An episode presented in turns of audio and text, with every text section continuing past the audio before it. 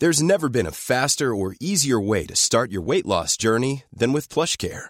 PlushCare accepts most insurance plans and gives you online access to board-certified physicians who can prescribe FDA-approved weight loss medications like Wigovi and Zepbound for those who qualify. Take charge of your health and speak with a board-certified physician about a weight loss plan that's right for you.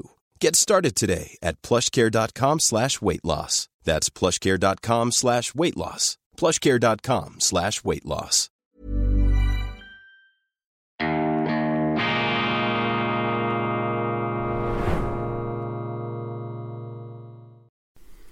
Grüezi miteinander, ganz herzlich willkommen bei Weltwoche Daily Sprechstunde.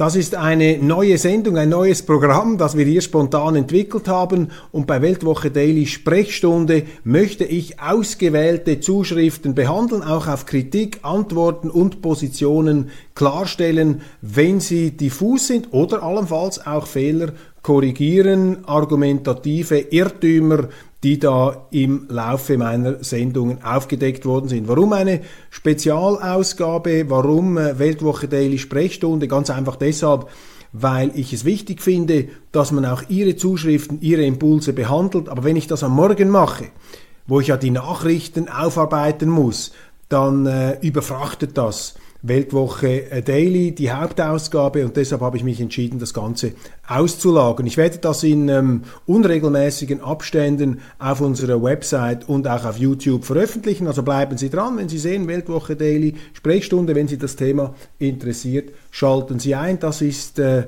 mein Dialog, unser Dialog mit Ihnen, unser Zwiegespräch mit den Zuschauern. Ich möchte in meiner ersten Sendung eingehen auf einen Brief, den ich heute erhalten habe von Hans aus der Bodenseeregion, einem Schweizer, kritisch wohlwollender Betrachter unserer Sendungen. Und er hat mir äh, zu meinem Putin-Verständnis äh, ein paar kritische ähm, Argumente gebracht, zusammengefasst. Ich äh, sei da auf Putin hereingefallen, ähnlich wie Neville Chamberlain, der britische Premier 1938 auf Hitler, Stichwort Appeasement-Politik, oder wie Angela Merkel, die deutsche Kanzlerin 2014, auf Putin bei der ganzen Maidan- und Ukraine-Eskalation, bei diesem Bürgerkrieg. Putin sei ein Aggressor, er habe diesen Krieg aus Machtgier entfesselt und es sei äh, fürchterlich, wie er jetzt da alles zusammenschieße und zusammenbombe. Mit so jemandem dürfe man keine Verhandlungen führen. Der Mann sei absolut unzivilisiert und das ähm, Recht sei auf der Seite der Ukraine, sich selber zu verteidigen und es sei auch, sei auch die Pflicht, nicht nur der Amerikaner und der Briten, die Ukraine zu unterstützen, sondern auch der Schweizer und der äh, Europäer. Man müsse viel mehr machen, um die Ukrainer da in ihrem Selbstbehauptungskampf ähm, äh, ähm, zu stärken. Und ich leite dann noch ab, äh, sozusagen interpretiere in diese Zuschrift hinein auch den äh, Vorwurf oder die Kritik, wie kann man nur als Mitglied der SVP, die sich ja dermaßen für die Unabhängigkeit der Schweiz einsetze, wie könne man da die Politik der Ukraine kritisieren oder gar Verständnis zeigen äh, für die äh, Aggressionen von Putin. Das ist etwa zusammengefasst das äh, Argument der Zuschrift von Hans. Und äh, er steht da nicht alleine. Ich habe in den letzten Monaten auch von Freunden, auch von Mitarbeitern zum Teil diese Kritik gehört. Und es ist auch eine wichtige, es ist eine fundierte Kritik, mit der man sich auseinandersetzen muss und zu der man Stellung nehmen muss. Und das will ich in dieser Sendung tun, um einfach meine Sicht hier einfach nochmal äh, klar zu legen.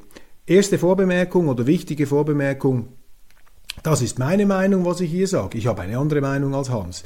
Dezidiert andere Meinung, auch ganz andere Meinung als das, was Sie in den Zeitungen, vor allem in den Mainstream-Zeitungen, NZZ, Tagesanzeiger, Süddeutsche Spiegel, FAZ, Die Welt und so weiter lesen können, auch in den öffentlich-rechtlichen Medien. Das, was ich hier, wie ich diesen Konflikt sehe, weicht komplett von dem ab bin nicht einsam, nicht allein. Es gibt auch andere namhaftere Leute als ich, die diese Sichtweise vertreten, aber äh, ich habe hier eine dezidiert andere Auffassung.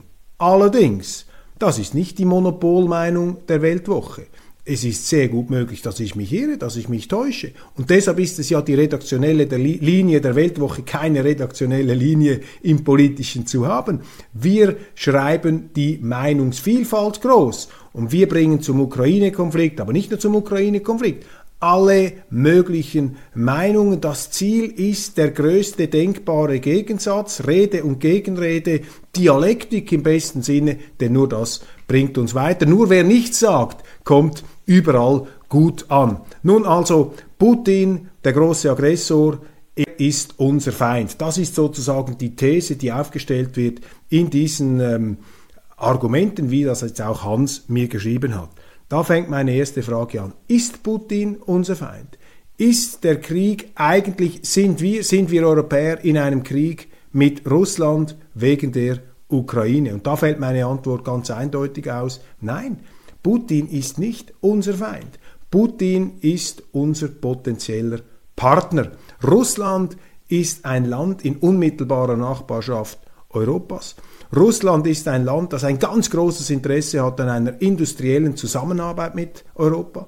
Es braucht auch unser industrielles Know-how. Und auf der anderen Seite haben die Russen ein riesiges Rohstoffreservoir, das für die Industriestaaten Europas lebenswichtig ist. Deutschland hat von dieser Symbiose, von dieser Zusammenarbeit mit Russland enorm profitiert und hat auch wirtschaftlich prosperiert dank dieser, äh, ja, dank diesem informellen Joint Venture zwischen Russland und zwischen Europa. Das ist mal die These 1. Zweitens, Russland ist nicht mehr die Sowjetunion. Die Sowjetunion war tatsächlich unser Feind, war unser Gegner, ein Systemrivale mit einem kommunistischen diktatorischen Verbrechersystem, das Millionen von Menschen umgebracht hat im Gulag, das aggressive Kriege geführt hat, immer wieder, um seine geopolitische Stellung zu stärken und um letztlich auch den Kapitalismus systemisch zu überwinden. Also das war eine klassische Konfrontation zwischen zwei Systemen. Das ist heute aber nicht mehr der Fall. Putin hat nach dem Zusammenbruch der ähm, Berliner Mauer und nachdem er Präsident geworden ist in Russland, übrigens in sehr schwieriger Zeit, als Russland hoch instabil war, hat Putin die Hand nach dem Westen ausgestreckt. Er hat Russland auch reformiert, vielleicht nicht so weitgehend reformiert, wie wir das wollen. Ich habe ihn immer als einen Stabilokraten bezeichnet, nicht als Despoten oder Diktator. Ich habe auch gesagt, dass Putin in der Ahnenreihe der russischen Herrscher seit Ivan dem Schrecklichen einen zivilisatorischen Quantensprung bedeutet. Also ihn da in die gleiche Linie zu stellen wie einen Hitler oder Stalin, das scheint mir komplett abwegig. Das wäre auch eine groteske Verharmlosung der Verbrechen eines Hitler und eines Stalin. Also ich glaube, man muss auch bereit sein, das veränderte Russland vor dem Hintergrund natürlich auch dieser traumatisierenden Geschichte des Kalten Kriegs hier wahrzunehmen als das, was es ist. Nun ist Russland, und das ist die dritte Bemerkung, Russland ist natürlich eine Großmacht und als solche eine problematische Großmacht wie alle Großmächte. Die Chinesen sind eine Großmacht, die Russen sind eine Großmacht und die Amerikaner sind eine Großmacht, vielleicht sogar eine Supermacht, die dominierende Großmacht. Und äh, wenn wir jetzt etwas herunterzoomen, auf diesen Krieg, dann würde ich das folgendermaßen äh, meine Position hier darlegen. Ich glaube, wir haben es mit drei Schuldigen zu tun, nicht mit einem einzigen Hauptschuldigen. Es ist eine komplexere Geschichte. Wir haben es mit drei Teilschuldigen zu tun. Die Amerikaner tragen eine Teilschuld an diesem Ukraine-Konflikt, weil sie gegen die Warnungen ihrer führenden Diplomaten in den 90er Jahren eine aus russischer Sicht aggressive NATO-Osterweiterungspolitik betrieben haben, weil sie ihre Militärstützpunkte immer näher an die russische Grenze ähm, vorgerückt haben, weil sie auch explizite Versprechungen und ähm, Zusagen gebrochen haben, die man den Russen gemacht hat zum Zeitpunkt des Falls der Berliner Mauer, als man den Russen nämlich in Aussicht gestellt hat, dass man nicht in das Gebiet des früheren Warschauer Pakts hinein mit der NATO kommen würde. Das hat man aber alles in den Wind geschlagen. Man hat sogar Atomraketenbasen gemacht in Polen, Atomraketenbasen in Rumänien und man hat den Russen erzählt, ja, diese Atomraketenbasen, die seien gegen den Iran gerichtet, aber nicht gegen Russland. Die Russen haben das, äh, haben dagegen protestiert. Sie haben sich gewehrt, aber sie mussten das auch schlucken. Ich glaube, wenn sie äh, hätten Widerstand leisten können, hätten sie sich gewehrt, aber sie waren schlichtweg zu schwach, vielleicht auch zu gutgläubig. Sie konnten es nicht, sie wollten es nicht, wie auch immer. Sie haben das hingenommen. Sie haben die EU-Osterweiterung geschluckt, sie haben die NATO-Osterweiterung geschluckt, trotz Protesten. Aber sie haben immer gesagt, und Putin hat das äh, deutlich gemacht, über Jahre, nicht erst seit gestern, die Ukraine ist ein Spezialfall. Das ist für die Sicherheit Russlands ein ganz sensibles Territorium. Ja, wir akzeptieren die Unabhängigkeit dieses historisch zusammengestückelten, etwas künstlichen Gebildes Ukraine. Man muss wissen, die Ukraine war über Jahrhunderte Teil des russischen Staates, ist dann über die Kriege des 20. Jahrhunderts ähm, neu zusammengesetzt worden aus Teilen, die früher nicht äh, zusammengehört haben und die Russen haben gesagt 1994, ja, wir äh, sind bereit, die Eigenstaatlichkeit der Ukraine zu akzeptieren. Wir ähm, geben auch Sicherheitszusagen und im Gegenzug hat die Ukraine ihre Atomraketen äh, den Russen zurückgegeben, weil die ja letztlich aus russischen Arsenalen gekommen sind. Und äh, da ist einfach letztlich äh, dann das Problem entstanden, dass ähm, die Ukraine ein zerrissenes Land, der Westen, der immer nach Westen strebte und der Osten, der eher Russland zugeneigt war, dass diese Ukraine sozusagen zum Zankapfel der Großmächte wurde, zu einer Art Kampfzone, was sie übrigens immer war in der Geschichte, zu einer Kampfzone letztlich zwischen den Amerikanern und den ähm, Russen unter Mitwirkung natürlich auch der Ukrainer. Und das fast zum Überlaufen gebracht hat dann der vom Westen mit inszenierte und mit orchestrierte Putsch, die Absetzung der gewählten Regierung Janukowitsch 2014 durch eine ja widerrechtlich an die Macht gekommene absolut pro-westliche Regierung. Janukowitsch, das muss man vielleicht auch noch in Erinnerung rufen, war ein hochkorrupter Präsident und er hat so einen Slalomkurs gefahren. Er hat einerseits mit den Russen zusammengearbeitet, aber er hat eben auch mit Europa zusammen ein Assoziierungsabkommen gemacht.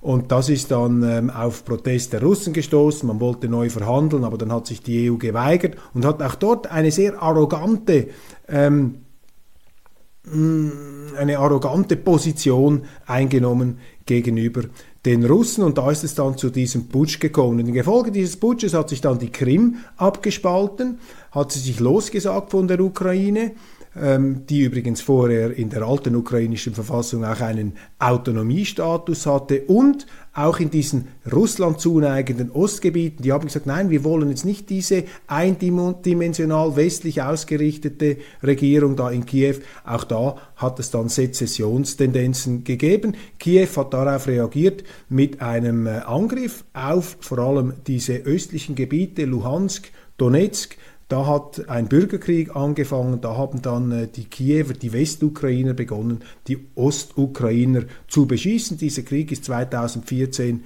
losgegangen und der hat gedauert bis heute, also der Ukraine-Krieg, der da 2024, 2022 am 24. Februar durch den Einmarsch der Russen ähm, da äh, eskaliert ist, das ist äh, nur die äh, Übersteigerung dieses Kriegs, den vorher schon gegeben hat. Also erste Teilschuld für mich die Amerikaner, denn sie haben dann 2014, nachdem sie diesen Putsch mit orchestriert haben, auch begonnen, die Ukraine ganz massiv militärisch aufzurüsten. Sie haben dann also sozusagen eine Art Anti-Russland in der Ukraine hochgezogen und es hat dann immer engere Verflechtungen zwischen der Ukraine und dem Westen zwischen der Ukraine und den Amerikanern gegeben. Das gipfelte dann im November 2021 in einem Abkommen zwischen, den ukrainisch, zwischen dem ukrainischen Außenminister Kuleba und dem amerikanischen Außenminister Blinken. Die haben nämlich ein Memorandum verabschiedet, in dem sie gesagt haben, das Ziel müsse es sein, dass die Ukraine voll integriert wird in die transatlantische Militär- und Industrieallianz und gleichzeitig wolle man die komplette territoriale Souveränität wieder zurückerlangen. Das heißt also die volle Kontrolle über die Krim, die bereits ein unabhängiges ähm, Gebilde äh, geworden ist, beziehungsweise Russland beigetreten ist per Volksabstimmung und ähm, auch diese Ostgebiete, die da Sezessionstendenzen an den Tag legen und wo ja auch schon russische Soldaten in diesem Territorium drin waren. Das heißt, dieses Abkommen im November 2021 zwischen der Ukraine und Amerika, das man bei uns überhaupt nicht zur Kenntnis genommen hat oder nicht zur Kenntnis nehmen wollte, war aus russischer Sicht sozusagen die Androhung einer kriegerischen Offensive, einer mit NATO-Mitteln endgültig aufgerüsteten, ja faktisch in die NATO integrierten Ukraine. Und da ähm, hat dann Russland entschieden, im Gegenzug, als man dieses äh, Abkommen nicht mehr ungeschehen machen konnte, seinerseits den Krieg zu eskalieren. Also, Punkt eins: die Amerikaner haben durch ihre If you're looking for plump lips that last, you need to know about Juvederm lip fillers. With Juvederm Volbella XC and Juvederm Ultra XC, your lip look, whether it's subtle or bold, can last up to one full year with optimal treatment and no additional maintenance. Find a licensed specialist and see if it's right for you at juvederm.com today. That's J U V E D E R M.com. Add fullness to lips in adults over 21 with Juvederm Volbella XC or Juvederm Ultra XC. Do not use if you have severe allergies or a history of severe allergic reactions, or if you're allergic to lidocaine or the proteins used in Juvederm. Tell your doctor if you have a history of scarring or taking medicines that decrease the body's immune response or that can prolong bleeding. Common side effects include injection site redness, swelling, pain, tenderness, firmness, lumps, bumps, bruising, discoloration, or itching. As with all fillers, there's a rare risk of unintentional injection into a blood vessel, which can cause vision abnormalities, blindness, stroke, temporary scabs, or scarring. For full important safety information, visit juvederm.com. Hey, it's Ryan Reynolds, and I'm here with Keith, co star of my upcoming film, If, only in theaters, May 17th. Do you want to tell people the big news? All right, I'll do it. Sign up now and you'll get unlimited for $15 a month in six months of Paramount Plus Essential Plan on us. Mintmobile.com slash switch. Upfront payment of $45 equivalent to $15 per month. Unlimited over 40 gigabytes per month. Face lower speeds. Videos at 480p. Active Mint customers by 531.24 get six months of Paramount Plus Essential Plan. Auto renews after six months. Offer ends May 31st, 2024. Separate Paramount Plus registration required. Terms and conditions apply if rated PG. Ähm, unsensible russische Sicherheitsinteressen ignorierende Expansionspolitik eine Teilschuld an der ganzen Eskalationsspirale ähm, mitzutragen. Zweiter Schuldiger ist natürlich die Ukraine. Die Ukraine trägt eine Teilschuld, weil sie die russische Minderheit diskriminiert hat im eigenen Land, weil sie auch eine Anti-Russland-Politik aufgezogen hat, diese ukrainische Regierung, weil sie sich kompromissunfähig gezeigt hat, weil sie auch die Friedensabkommen mit Russland dann im Gefolge dieses Bürgerkriegs Minsk I und II nicht in guten Treuen abgeschlossen hat, sondern wie jetzt herausgekommen ist, das wurde ja öffentlich deklariert vom früheren Präsidenten Poroschenko, dann bestätigt von Kanzlerin Merkel.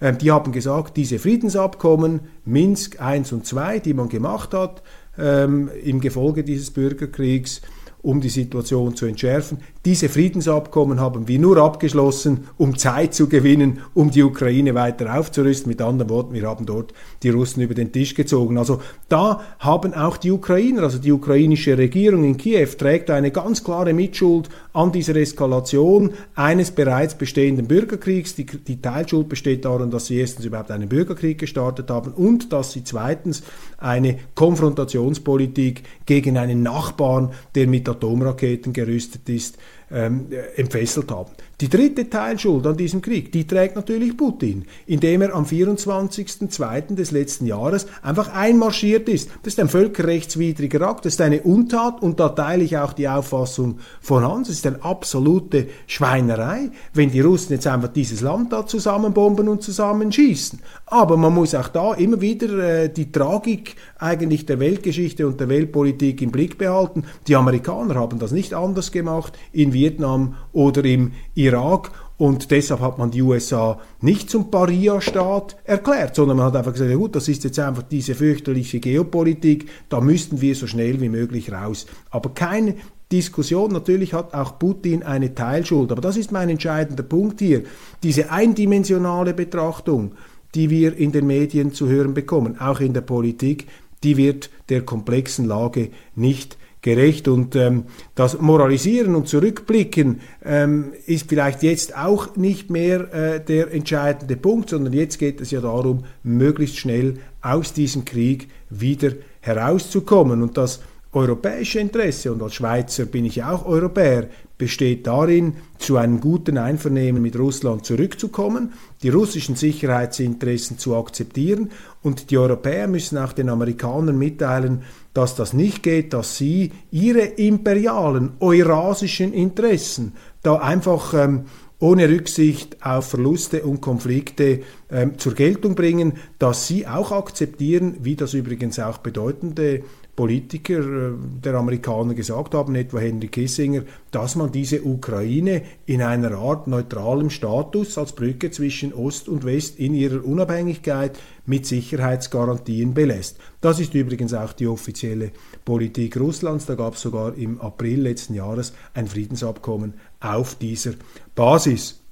Nun, ich kann mich täuschen. Natürlich ist es möglich, dass Putin tief in seinem Innersten ein äh, absoluter Revisionist und Revanchist ist, der nur darauf lauert, den alten Warschauer Pakt wieder zu errichten und sich bis ans Brandenburger Tor in äh, Ostberlin auszudehnen. Ich halte das aber für eine nicht sehr schlüssige These und ich glaube, man hat jetzt auch gesehen, dass die ähm, russische Armee weit davon entfernt ist, wie die Rote Armee äh, zum Zeitpunkt ihrer höchsten Machtentfaltung eine Art ähm, ja, Aggressionspotenzial in dieser sozusagen globalen Dimension entfalten zu können. vielleicht trägt ja diese Einsicht, ähm, dieses ähm, Bewusstsein der äh, auch relativen Inkompetenz der russischen Armee dazu bei, dass jetzt auf Seiten der Europäer, auf Seiten der Amerikaner nicht geradezu paranoide Anwandlungen entstehen, dass man diese Russen zu einer Bedrohung, zu einer Weltbedrohung macht, die sie nicht sind.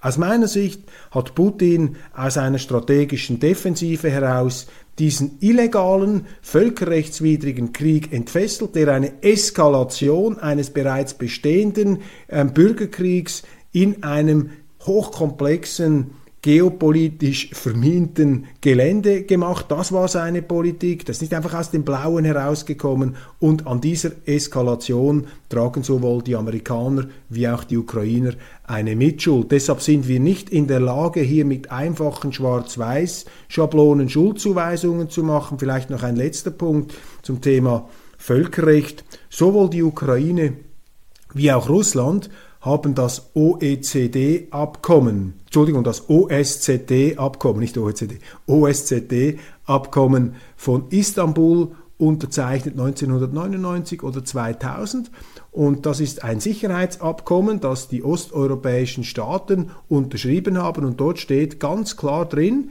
jedes Land, Paragraph 8, jedes Land ist frei, seine Bündnispartner zu wählen, ja, aber kein Land darf einen Militärbündnispartner wählen auf Kosten der Sicherheit eines anderen Vertragsstaates. Und das ist natürlich der Vertragsbruch der Ukraine. In dem Moment, wo sie sagen, wir wollen NATO-Mitglied werden, wir wollen uns integrieren in diese transatlantische Militärallianz, das bedeutet letztlich, dass die Amerikaner Atomraketenbasen in unmittelbarer Nähe der russischen Grenze stationieren könnten. Das ist nicht akzeptabel aus sicherheitspolitischen Gründen für Russland. Das würden auch die Amerikaner niemals akzeptieren, so etwas in ihrem unmittelbaren geopolitischen Umfeld, in ihrer Nachbarschaft. Das haben sie übrigens auch dokumentiert in der Kuba-Krise 1962, als die Kubaner äh, die Russen gerufen haben,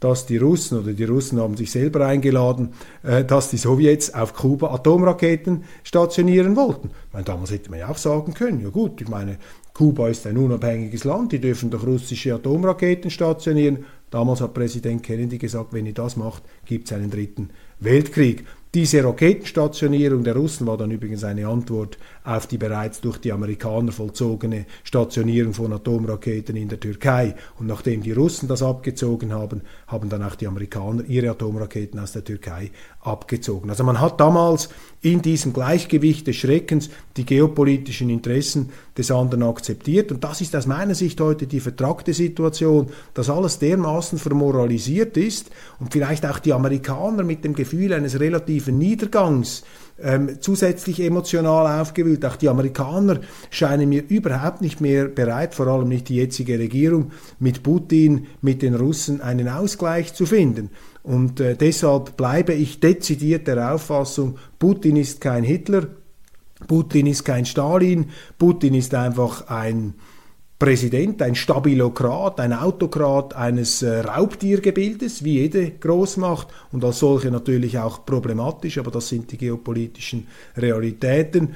Und äh, deshalb äh, geht es aber darum, hier einen ja, stabilen Frieden auf dem Verhandlungswege zu vollziehen. Denn wenn man das nicht macht, wenn man sich in dieser Position, ähm, das ist, meine ist einfach meine Überlegung, wenn man, wenn man sich festbeißt in dieser Position, ja, wir müssen diese Russen besiegen, das geht nicht, ja, dann sind wir in einem Abnützungskrieg, weil die Russen können das nicht verlieren. Putin darf das nicht verlieren. Da würde es Russland vermutlich in die Luft jagen. Das geht nicht. Also ich glaube, dass auch die Bereitschaft am Ende sich durchsetzen wird, dass man hier zu Verhandlungen kommt. Aber wenn wir jetzt sagen, nein, Verhandlungen darf es nicht geben, der Mann ist unzivilisiert, ich glaube, dann verbauen wir uns den Weg zu einer vernünftigen Lösung und steigern uns in einen Kriegsmodus hinein, aus dem alle dann am Schluss als Verlierer herausgehen werden. Deshalb auch meine äh, kürzlichen Anmerkungen zum Peloponnesischen Krieg. Nun, ähm, lieber Hans, dies meine Ausführungen etwas ausführlich geraten zu Ihrem Brief und vielleicht auch zu Fragen und Bedenken, die ähm, andere unter Ihnen gehabt haben. Das war die erste Sprechstunde von Weltwoche Daily und ich äh, freue mich auf ein Wiedersehen auch in diesem Format, werde dann möglicherweise auch mehrere Briefe zusammennehmen oder behandeln. Hier jetzt ein Schwerpunktthema, weil es doch eines jener Themen ist, das uns derzeit am meisten beschäftigen muss. Das Ereignis des Jahres 2022, dieser Krieg und leider noch nicht beendet, der wird uns auch in diesem Jahr noch beschäftigen müssen. Ich plädiere für friedliche Koexistenz, einen stabilen Frieden unter Berücksichtigung russischer Sicherheitsinteressen. Ich plädiere auch ukrainischer Sicherheitsinteressen. Ich plädiere für eine Abrüstung der Feindbilder und vor allem plädiere ich für die Neutralität der Schweiz, denn es braucht neutrale Vermittler. Ich wünschte mir auch Deutschland könnte hier vermitteln. Deutschland wäre prädestiniert, aber leider hat sich die Regierung Scholz, auch wenn sie immer noch kritisiert wird, sie tue zu wenig,